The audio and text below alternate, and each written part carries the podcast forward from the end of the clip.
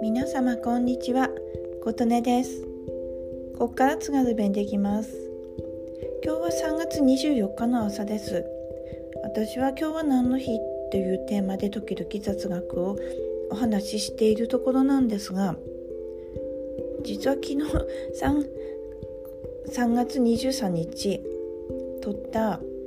3月23日は世界気象デーですっていう話をアップし忘れておりました。すいません。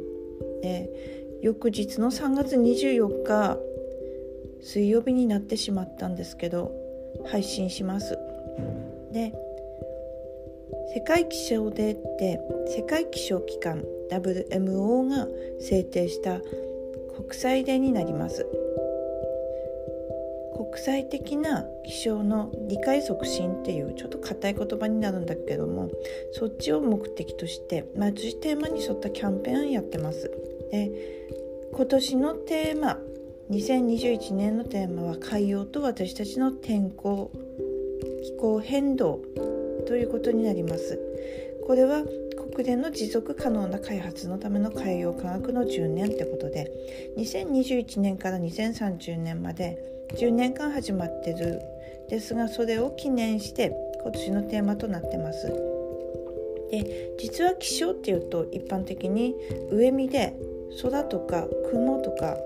思うところなんですけど今年のテーマの海洋っていうのは実は海は海も地球の自然環境についてすごく大切な役割をしているんですよってことを伝えたいっていうことで私たちの人間活動で排出されている二酸化炭素まあ吸ったり吐いたりの呼吸の他にも経済活動とか排気ガスとか工場からとかいろいろたくさん二酸化炭素って出るんですけども実は海ってその約その3割排出されてる二酸化炭素の3割を吸収してるんです海はユタゴみたいにたくさんの熱を蓄えてそれでその影響で気候の変動とか台風とかね激しい雨とか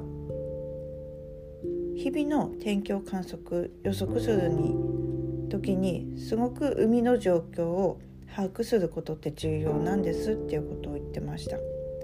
で海は地球の表面積の約7割占めてます。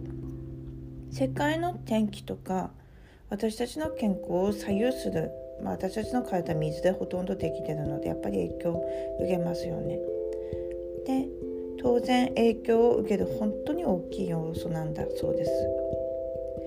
海って昔から世界経済の中心なので世界貿易の9割以上は海に関わってます。で私たち住んでるところ人間の4割は海岸から100キロ以内に住んでるそうなんです。というわけで世界の国々の気象機関とか研究者って海って大切だなってことをすごく理解しているので今の海の状態とかその変化変動を常に世界中で監視してます海に何か異常あるとすぐにデータ観測して気候変動の影響で私たちの命とか災害とか環境とか守るということに活動に役立てています。でそれをデータで災害をリスク減らしたり経済活動を守ったり財産守ったり命守ったりっていう未来に向かって維持して支援していくっていうことをね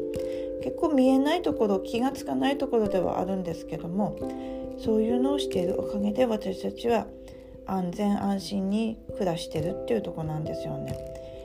で気象庁とか世界のこういう機関とかがいろんなイベントをして